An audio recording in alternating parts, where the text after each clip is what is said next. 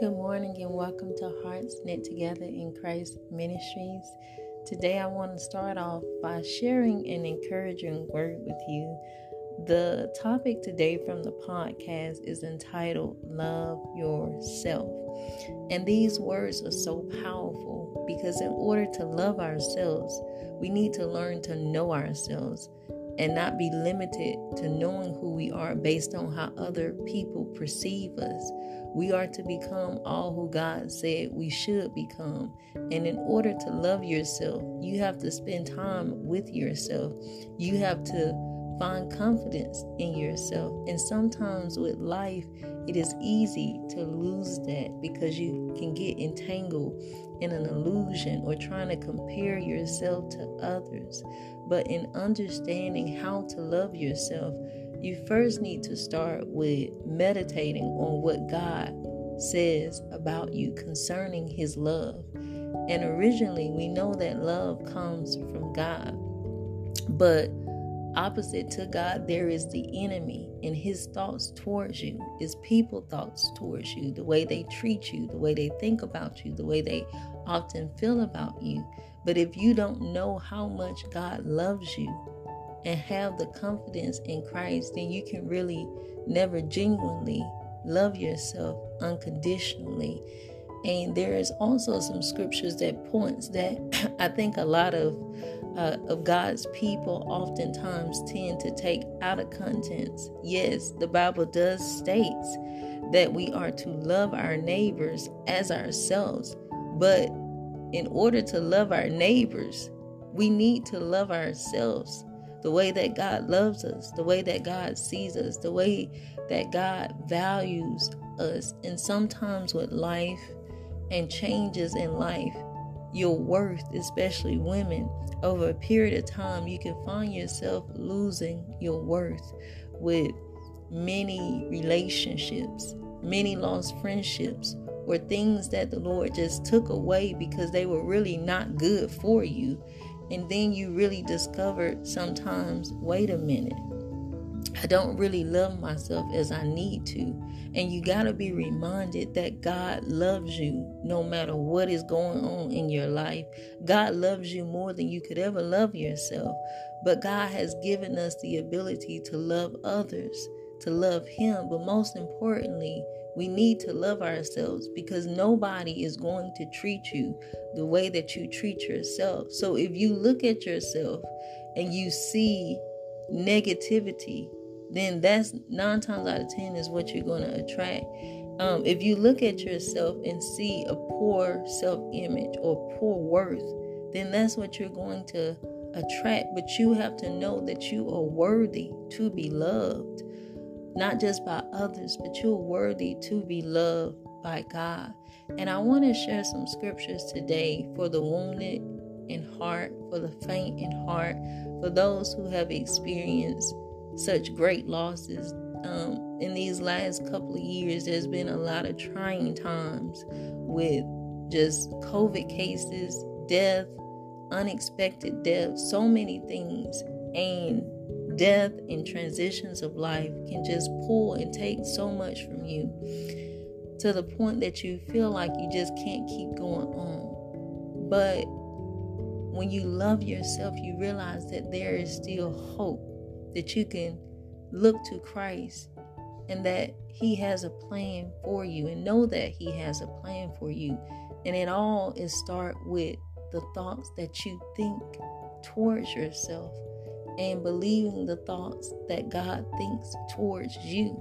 And so if you you're you're battling with loving yourself and loving other people, I want you to begin to get in a place where you're spending time with yourself, that you're building your confidence, that you're building all of these things that God has already spoken over you because God knows you inside out. That's how intimate the Father love for you is so real that he knows you inside out and that he wants to know that you are his queen, that you are his king, and you are his valued possession.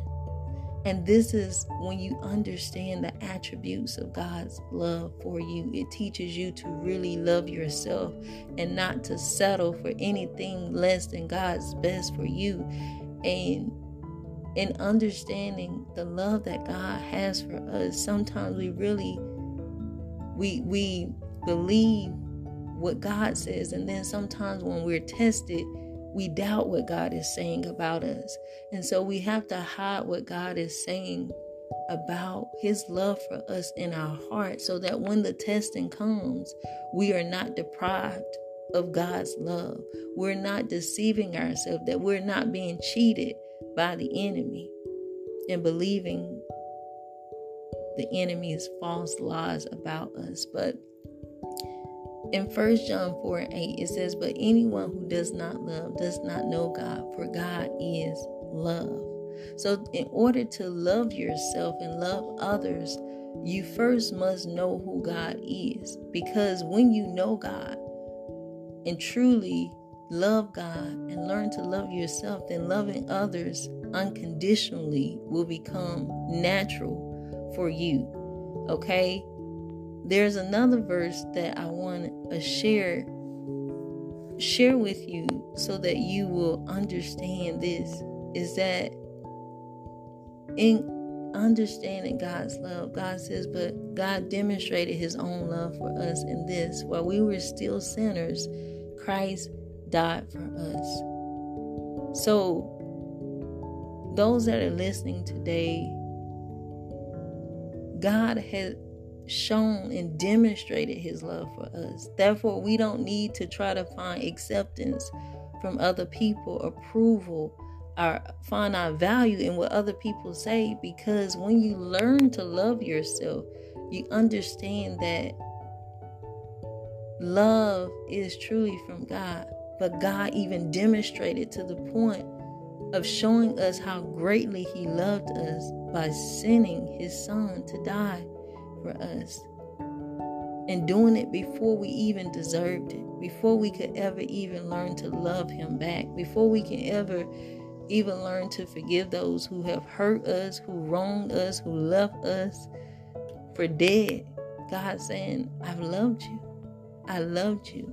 And not only that, but in, in understanding God's love, we must remember that we are and I'm going to say that again. We are the apple of his eyes. And to, to understand that you are the apple of God's eyes, meaning that you are valuable in his sight. You are valuable and dear to God. And this is true because the enemy will have you to forget how valuable you are to, to the Lord. And you must remember that you are valuable to the Lord. And I'm going to read that because it's found in Psalm 17 and 8. It says, Keep me as the apple of the eye, hide me in the shadow of your wings. And Deuteronomy 32 and 10 says, He found in him a desert land and in a howling waste of wilderness. He enriched him, he cared for him, he guarded him as the apple of his eye or the pupil of his eye. But God loves you because you are the apple of his eye. And I actually um, read Psalm 17 first, but I was originally referring to Proverbs 7 and 2 where he says, Keep my commandments and live in my teachings as the apple of your eye. God loves you, and you should learn to love yourself in the way that Christ has loved you. Don't wait for other people to love you because if you're waiting for other people to love you in the way that God has created you to love first and foremost Him, but to love yourself. You will never receive unconditional love from others, but the unconditional love must be received from Christ. Once you receive that, then you really know how to really love yourself. And this is encouraging because sometimes we really just need to remind ourselves that we are special, that we're not we're not just unlovable because some people will say things and speak things that are just not of God. And only you have the authority to accept or denounce that. People can't speak into your life certain things unless you believe it. But when you believe those things, it becomes a problem. But God has given us the power to reject certain things, to reject certain people who really mean us no good. And so when you really learn to walk in that, it's easy to really love yourself. But you have to first and foremost keep in mind what God has said about you that you are loved and that you were bought at a price. Therefore, honor God with your bodies. And when we don't honor God with our bodies, I know this firsthand. There are consequences to that. Rejection takes place. Hurt takes place. Heartaches takes place. So many things. But in knowing that you bought proves God's love for you unconditionally. And so to avoid a lot of the trauma to your heart, a lot of life's disappointment, is reflected in you and I learning to believe what the Lord has said about us regarding His love. Because you are not worthless. You and I are not worthless people.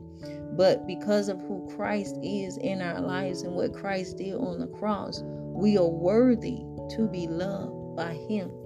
We are fearfully and wonderfully made in His image.